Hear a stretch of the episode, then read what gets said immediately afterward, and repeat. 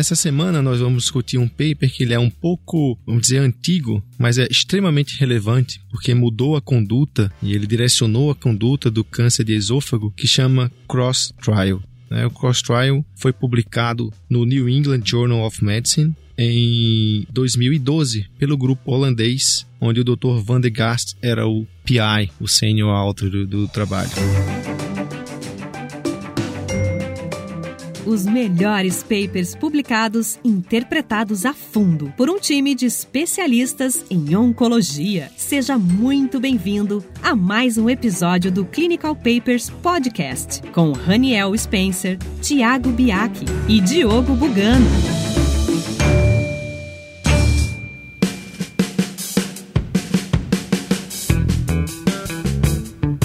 Olá, seja bem-vindo a mais um episódio do Clinical Papers Podcast. Estamos aqui para resumir mais um paper para vocês. Eu, Daniel Spencer, junto com Tiago Biaki e Diogo Bugano, toda semana estamos aqui para trazer o que há escondido nas entrelinhas desses papers. Tiago, você que é oncologista que adora tratar esôfago, que eu já sei, o Tiago é um expert no tratamento dessa doença. Ele vai destrinchar literalmente esse trabalho tão importante para todos vocês. Tiago, Vou explorar você hoje, hein? Me fala da introdução desse paper. O que motivou o autor a fazer esse estudo, né? Qual foi o conflito, o gap e como foi que ele tentou resolver essa questão. Olá, pessoal. Então, Daniel, sem dúvida, esse, esse trabalho ele é um dos trabalhos mais importantes aí, digamos assim, em oncologia gastrointestinal e ele tem uma razão de ser. Nos anos que antecederam a publicação desse estudo, a gente viu uma série de outras publicações menores onde se tentava, de certa forma, tratar e melhorar o prognóstico desses pacientes com câncer de esôfago, visto aí que a sobrevida no paciente que apenas opera era sempre, dificilmente ela excedia 40% em 5 anos. E a gente já teve antes do cross outros estudos com quimioterapia neoadjuvante ou com quimiorradioterapia neoadjuvante. Grande parte deles eram estudos menores e aí na verdade a gente tinha resultados discrepantes. A gente tinha alguns estudos mostrando um benefício pequeno, outros mostrando uma ausência de benefício. E eu acho que isso se devia a vários fatores. Na verdade, quando a gente fala da, do cross e os resultados que a gente vai ver mais para frente, a gente não está falando só do remédio e da radioterapia que esses pacientes receberam antes. A gente tem toda uma estratégia de tratamento que envolve aí o tempo onde quando esses pacientes são operados, a técnica cirúrgica tudo isso eh, junto, digamos assim, levou esse estudo a ter os resultados que eles tiveram. E essas variáveis todas elas eram diferentes nos estudos que antecederam eles. Então, os pacientes às vezes recebiam uma quimioterapia que dava muita mucosite e eles operavam muito precoce, aumentava muito a mortalidade pós-operatória e o resultado era negativo. E esse mesmo grupo ele já tinha feito um estudo fase 2 menor, com essa mesma combinação de drogas que a gente vai ver agora nesse estudo, e tinha mostrado resultados interessantes em termos de eficácia. Isso encorajou, digamos assim, esse grupo holandês a ir para frente, fazer um estudo fase 3 randomizado, multicêntrico, em vários centros na Holanda, com o objetivo então aí de melhorarmos os dados de sobrevida, digamos assim, desses pacientes com adenocarcinoma ou com carcinoma espinocelular do esôfago. É uma das coisas que eu vi na introdução também é que apesar do estadiamento adequado né, dos pacientes né, antes do cross trial dessa estratégia de tratamento que a gente vai descrever daqui a pouco, 25% dos casos tinham margem microscópica positiva, porque isso é importante. A gente vai ver que isso é um endpoint secundário, mas é um endpoint bem interessante que foi melhorado muito com esse esquema de tratamento. É, indo para os métodos, os critérios de inclusão foram pacientes com adenocarcinoma, tumores indiferenciados ou carcinoma espinocelular. Quando eu peguei esse paper e vi carcinoma espinocelular junto com adenocarcinoma, eu já pensei um pouco que são doenças bem distintas. Uma responde muito bem a rádio ou não, a gente vai ver isso nos resultados, mas é isso. Tumores de esôfago e cárdia, mas eram tumores que, só para vocês entenderem, na junção esôfago-gástrica, chama TEG, transição esôfago-gástrica, existe uma classificação, chama Seward, né? a classificação que a doença vem do esôfago, pega o esôfago mais faz parte ali da transição esôfago-gástrica ou ele adentra no estômago. E esse que adentra no estômago, você não sabe se ele é do estômago que foi para o esôfago, se ele é do esôfago que foi para o estômago. Então, só para vocês entenderem isso, os tumores que tinham maior parte dele no estômago foram excluídos. Né? Eram literalmente tumores do esôfago ou uma pequena porção na transição ali na tag bem alta. T1N1 ou T23N0N1 todos M zero. Isso aí, Raniel, uma população bem selecionada nesse estudo. É, eles selecionaram, inclusive, pacientes com uma, uma extensão longitudinal do tumor no máximo 8 centímetros. E a ideia era selecionar pacientes que seriam bons candidatos a, a receber, então, o tratamento trimodal. E uma das outras, um dos critérios de inclusão, inclusive, é que esses pacientes eles não poderiam ter perdido mais do que 10% do peso. Hoje em dia, para câncer de esôfago, a gente sabe que o paciente que chega para o tratamento com uma perda, uma perda de maior de 10% do peso corporal, esse paciente tem um prognóstico pior. Esses pacientes, então, eles eram estadiados basicamente com tomografias, e esse é o primeiro adendo aí que eu faço no, no, no estudo. Esses pacientes não eram estadiados obrigatoriamente com PET-CT, e isso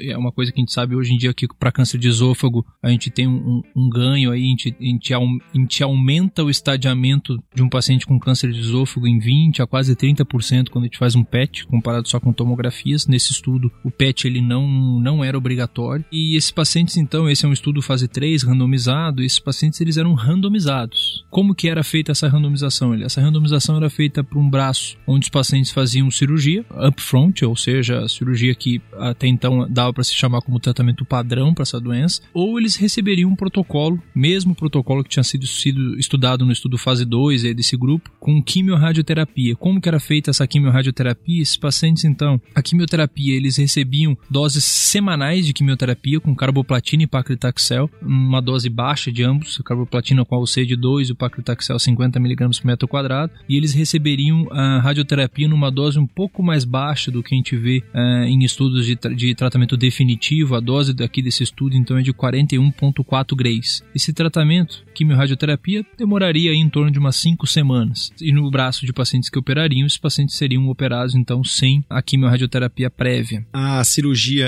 era feita dentro de 4 a 6 semanas depois do protocolo de radioquimioterapia. Os pacientes que tinham tumores mais altos, intratorácicos, podiam fazer uma cirurgia em dois campos, que chama, né? Você faz uma toracotomia e uma laparotomia para abordar tanto a TEG ali quanto a parte torácica. E aqueles tumores mais distais, né, mais próximos da TEG, eram feitas por via transiatal. Quer dizer, você abre só a parte abdominal e a, abre a RAF diafragmática e você tem acesso àquela região apenas por via abdominal. A dissecção linfonodal era padrão e até a bifurcação traqueal, né? E a reconstrução era feita geralmente com anastomose cervical com tubo gástrico. Né? Você faz um tubo com estômago remanescente, sobe esse tubo e faz anastomose com esôfago cervical. Foram considerados margem positiva R1 aqueles que tinham células viáveis com margem de igual ou menor a um milímetro, e o segmento era feito de 3 em 3 meses no primeiro ano e 6 em 6 meses no segundo ano até o quinto ano. Tiago, eu vi lá no paper que assim, a investigação se suspeita de recorrência. Eu não entendi esse segmento. É, isso como comentei no episódio anterior, uh, isso é importante ver como seguimos para ver o que estamos procurando. O desfecho primário desse estudo é sobre a vida global, então a forma como esses pacientes são seguidos não interferiria no desfecho final, que é, enfim, basicamente o, o momento do óbito desse paciente. Isso diminui a importância, digamos assim, de qualquer análise que possa ser feito de, em termos de sobrevida livre de recorrência, visto que esses pacientes pacientes eles não eram seguidos de uma forma sistemática. Isso, na verdade, hoje em dia é algo que ainda é preconizado mesmo uh, no, em guidelines como o do NCCN, por exemplo, se o paciente faz tratamento trimodal, ele não necessariamente precisa seguir fazendo tomografias seriadas, visto que a recidiva desse paciente ela não tem tratamento com intuito curativo habitualmente. Então, o que eles fizeram na, nessa época, quando, quando o estudo foi desenvolvido, é seguir como é o segmento padrão desses pacientes e como o desfecho não era sobrevida livre de recorrência, era sobre sobrevida global, eles não obrigatoriamente faziam tomografias. Na suspeita da recidiva, eles tomografavam esses pacientes. E realmente é muito sensato esse segmento. Realmente, assim, o autor está de parabéns. Eu acho que é um segmento muito bem pensado e de acordo com o objetivo dele. Né? Se o objetivo não é detectar recidiva, detectar sobrevida, acho que eu fiquei impressionado. Realmente, coisa que me surpreendeu positivamente. Resultados, tem mais. A análise estatística, acho que não tem muito o que discutir. Foi uma análise também bem simples. No episódio anterior também a gente viu isso. A única coisa é aquilo que você comentou num dos episódios passados sobre análise estatística feito no Intention to Treat Analysis. Quer dizer, a contagem de sobrevida começou quando o paciente entrou no protocolo e não depois da cirurgia. E a gente está comparando alguém que fez uma cirurgia e alguém que fez um monte de coisa antes da cirurgia. A gente vai vendo os resultados, por exemplo, que o período da quimioterapia até a cirurgia foi três meses, enquanto o período diagnóstico para cirurgia no grupo que não fez radioquímio foi de 30 dias, ou seja, tem 60 dias correndo a favor do grupo que fez radioquímica. O que, que você acha dessa análise? É, acho que essa análise em texto nutritivo foi uma das intenções do, aí do, dos autores foi justamente avaliar o tratamento como um todo. Uh, sempre a gente vai ter enfim, prós e contras em relação à questão do momento onde começa essa contagem, mas uh, como eu falei inicialmente, a,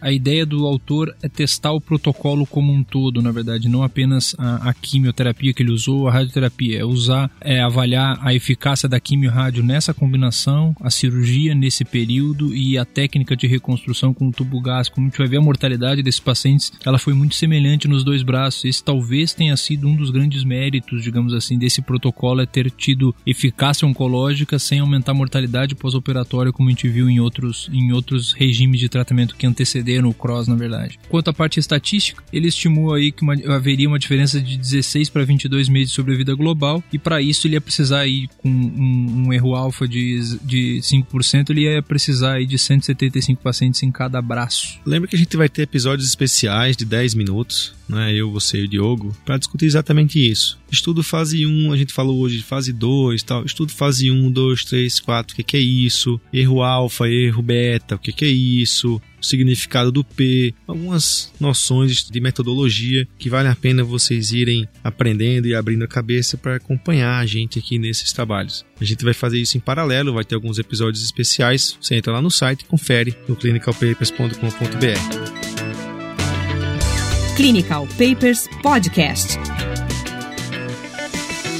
Tiago, resultados. Já dá para ir para lá, né? Antes de irmos para os resultados de eficácia, então, como eu acabei de falar, o primeiro dado que chama atenção ali é a mortalidade pós-operatória, extremamente semelhante, digamos assim, nos dois braços, uma mortalidade que gerava em torno de 4% nos dois braços, que é bastante aceitável quando te fala de esofagectomia. Lembrando que talvez um dos méritos desse estudo seja a anastomose cervical ao invés da anastomose intratorácica, como tinha alguns estudos anteriores, onde a gente viu uma mortalidade bem maior. A maioria dos pacientes, então, eles tinham tumores aí no esôfago, mais ou menos aí uns 25% desses pacientes eles tinham tumores na transição esôfago-gástrica. Esses pacientes eles foram operados em média em torno de 6.6 semanas após o término da quimiorradioterapia. Os pacientes desse braço quimiorradioterapia. Isso também é um dado que é importante. A gente sabe hoje em dia a gente já tem dados bem robustos mostrando que atrasar a cirurgia após nove semanas a gente começa a ter aumento de mortalidade pós-operatória. Em termos de eficácia, o estudo foi um estudo considerado positivo. Os pacientes que receberam quimiorradioterapia terapia. Eles tiveram uma sobrevida mediana aí de 49 meses versus 24 meses no braço que fez apenas a cirurgia. Lembrando vocês que o que a gente queria, o que a gente tinha estimado para calcular nosso N ali era um benefício em torno de 6 meses. O dado que na verdade a gente mostrou, que os autores mostraram aí é um benefício de 24 meses, aí, digamos assim, de sobrevida global, dobrou a sobrevida global desses pacientes. Um dado que é interessante, Raniel, como você havia comentado, a gente sabe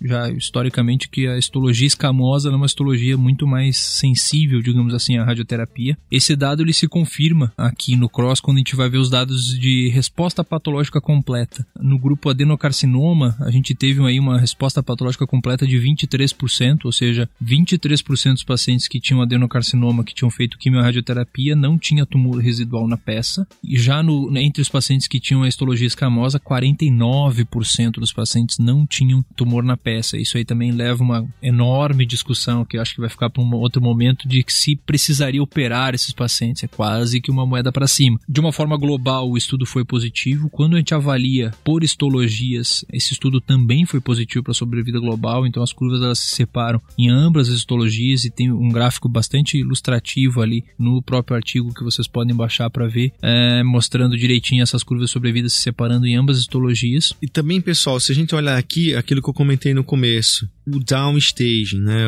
A gente conseguiu operar mais pacientes fazendo esse tratamento. Então, quer dizer, dos 171 pacientes que começaram no protocolo de radioquímio, 168 foram para cirurgia. Desses aí, 161, quer dizer, 96% quase, foram ressecados. Eles não foram ressecados, a grande maioria deles por linfonodo positivo, alguma outra é, questão de progressão de doença praticamente. Enquanto que no braço cirúrgico, dos 186, 161 foram ressecados. Ou seja, 86,5 é 10% a menos né, que conseguiu ser ressecado. E isso aqui por quê? Evidência de doença, critério de ressecabilidade. Isso se pressupõe que esse tratamento faz um downstaging, torna a cirurgia mais possível em 10% do caso. Outra coisa que a gente vê também é a ressecção R0. Lembra que na introdução um número de 25% de margem microscópica positiva? Aqui é apenas de 8%. R0 foram 92% dos casos. Tiago, acho que a gente, nos métodos, pulou a questão de quimioterapia. Como é que é? Essa quimioterapia era uma quimioterapia de sensibilidade à rádio? Explica um pouco sobre isso. Então, na, na, numa publicação posterior dos dados do CROSS, a gente vê que esse esquema de quimioterapia é um esquema de quimioterapia relativamente pouco intenso. Os pacientes receberiam aí essas cinco semanas de uma dose baixa durante a radioterapia e sem dúvida que o, o, o grande efeito do que a gente quer com isso é potencializar o efeito da rádio, mas a gente vê efeitos sistêmicos sim. Inclusive, numa publicação posterior dos dados desse estudo, a gente vê uma redução também da incidência aí de, de recidiva à distância. Esse trabalho mudou aí, digamos assim, a conduta dos pacientes com câncer de esôfago para quimiorradioterapia neoadjuvante seguida de cirurgia. E agora, mais recentemente, a gente teve aí a apresentação dos dados do estudo com FLOT, que a gente vai acabar comentando em algum outro episódio, onde a gente intensificou a quimioterapia, principalmente nos pacientes com tumores de transição esôfago-gástrico, e a gente viu benefício com isso. A gente não tem ainda comparação, uma comparação formal, mas os grandes críticos, digamos assim, do estudo do Cross criticam justamente isso, a baixa intensidade, digamos assim, da quimioterapia desse protocolo associado à rádio. E aí a, o, a resposta ela vai vir aí de um estudo fase 3 randomizado, talvez o um estudo chamado ESOPEC, que está comparando justamente a estratégia do Flot com a estratégia desse estudo aqui cross. Eu vi aqui que 91, né, 92% praticamente completaram o tratamento, é um número muito alto. Se fosse uma quimioterapia com rádio, geralmente a gente não chega nesses valores, né? Se a gente pegar câncer gástrico, até só com quimio, é 75, 85%. Apesar da leucopenia, que foi em 60% dos pacientes, e sintoma gastrointestinal em 50% ou mais, né? Mas, assim, mais uma vez, é um esquema que faz um downstage, realmente tem maior taxa de resposta patológica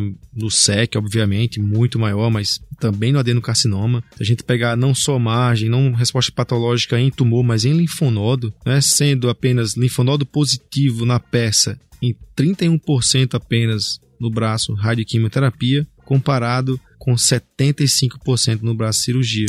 Ou seja, o esquema realmente não atuou apenas no tumor primário, mas também em linfonodos regionais. E aí, o endpoint primário, sobrevida global. Tiago, fala pra gente aí, realmente a sobrevida global, qual foi o dado comparando o esquema, como você bem falou, todo o esquema versus a cirurgia. Então, a, intenção, a análise por intenção de tratamento mostrou uma sobrevida global de 49 meses no braço quimio-radioterapia versus 24 meses no braço daqueles pacientes que apenas operaram. Isso quando a gente avalia aí as duas, as duas histologias em, em conjunto. E para você ver como é importante essa análise, né? Como é importante você, ouvinte, acompanhar a gente nesses papers, porque no trabalho ele coloca assim uma análise de disease free survival. E a gente não tem como fazer essa análise de uma maneira correta. É tanto, por exemplo, que no grupo que fez radioquímio não se conseguiu uma curva de disease survival, uma curva mediana de, disease survival, ou seja, menos de 50% dos pacientes não tiveram recorrência em 5 anos ou em 3 anos, dependendo do, do, tempo que você estimar. Mas isso não pode ser avaliado, já que o segmento não era um segmento intensivo a cada 3 meses, mas foi estimado aqui, esse disease survival, a gente pode levar isso como surgimento de sintomas ou não. Então eu, eu encarei assim, pô, então surgimento de sintomas com 24 meses para o grupo de cirurgia e o grupo de radioquímio não alcançou isso. O que é que você tem a falar disso, Tiago? É, sem dúvida. É, é, muito importante quando a gente vai avaliar o, o desfecho saber como a gente está procurando esse desfecho. No momento que a gente não faz exame de rotina para acompanhar uma, uma recidiva nesses pacientes, baseado em sintoma, acho que qualquer análise de sobrevida livre de doença ela acaba tendo muito, muito pouco poder, digamos assim, quando a gente vai avaliar o resultado desse estudo. O desfecho mais duro possível no estudo fase 3 para mudar a sua conduta é o é o desfecho sobre a vida global, que é, enfim, o dado que o estudo mostra ser muito positivo, muito além do que mesmo os autores imaginavam. Eu daria muito pouca importância, digamos assim, para o desfecho sobre a vida livre de doença no contexto desses pacientes, mesmo sabendo que a maioria das vezes pacientes com câncer de esôfago, quando recidiva, eles vão ficar sintomáticos e a gente vai ter esse diagnóstico dessa recidiva no momento relativamente precoce, digamos assim. É isso aí, pessoal. Mais um paper né, discutido com vocês. Vou deixar para o Tiago aqui alguma limitação, alguma conclusão. O que é que você, que é um estudioso no, no assunto, com sua experiência, você usa isso na prática realmente? Faz um comentário final para o nosso ouvinte. E aí, nos encontramos na próxima semana. Como você falou, Raniel, acho que isso tudo extremamente importante. Mudou a conduta a partir de 2012, então, como sendo quimio-radioterapia neoadjuvante, esse estudo ele tem um impacto enorme, principalmente em pacientes com tumores de esôfago, tumores um pouco mais altos ali na transição esôfago gástrica, essa estratégia ela não é das mais utilizadas em tumores mais para o lado gástrico da transição, onde a gente imagina que tenha quimioterapia perioperatória tem um impacto muito maior, até pelo sítio da onde a gente costuma ver recidiva e onde precisa ser tratado. Esses pacientes com tumor de esôfago e transição mais alto, eles têm um risco alto de ter linfonodo mediastinal. Eu acho que nesse subgrupo realmente a radioterapia é, nos ajuda nessa questão de controle local e tornar essa doença ressecável. Acho que esse foi o grande mérito do CROSS, é, é tornar tumores que mesmo muito bem selecionados selecionados ali, ali até um tumor T3, mas tornar esses tumores ressecáveis com margem negativa, digamos assim, acho que é o grande diferencial. A expectativa aí gira em torno agora do estudo ESOPEC, um estudo fase 3 alemão que está comparando então as duas, as duas potenciais melhores estratégias de tratamento para um tumor de transição esôfago-gástrica, que é basicamente então intensificarmos a quimioterapia no esquema como FLOT, ou então fazermos quimiorradioterapia aos moldes do CROSS, que mesmo sendo velhinho ali de 2012, ao meu ver, tem espaço diário ainda no, nos pacientes do consultório. Eu acho que todos então são bem-vindos para os próximos capítulos do nosso Clinical Papers Podcast. Eu acho que encerramos por aqui. Entrem no site, opinem, questionem, sugiram novos papers, novos temas. A gente vai ter tem o maior prazer de poder colocar na nossa lista para os próximos episódios aí. Até a próxima, pessoal.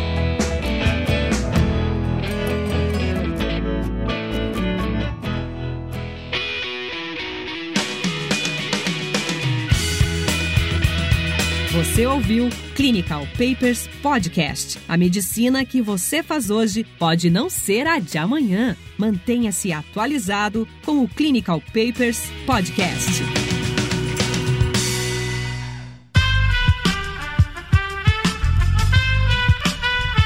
Este podcast foi editado por Aerolitos Edição Inteligente.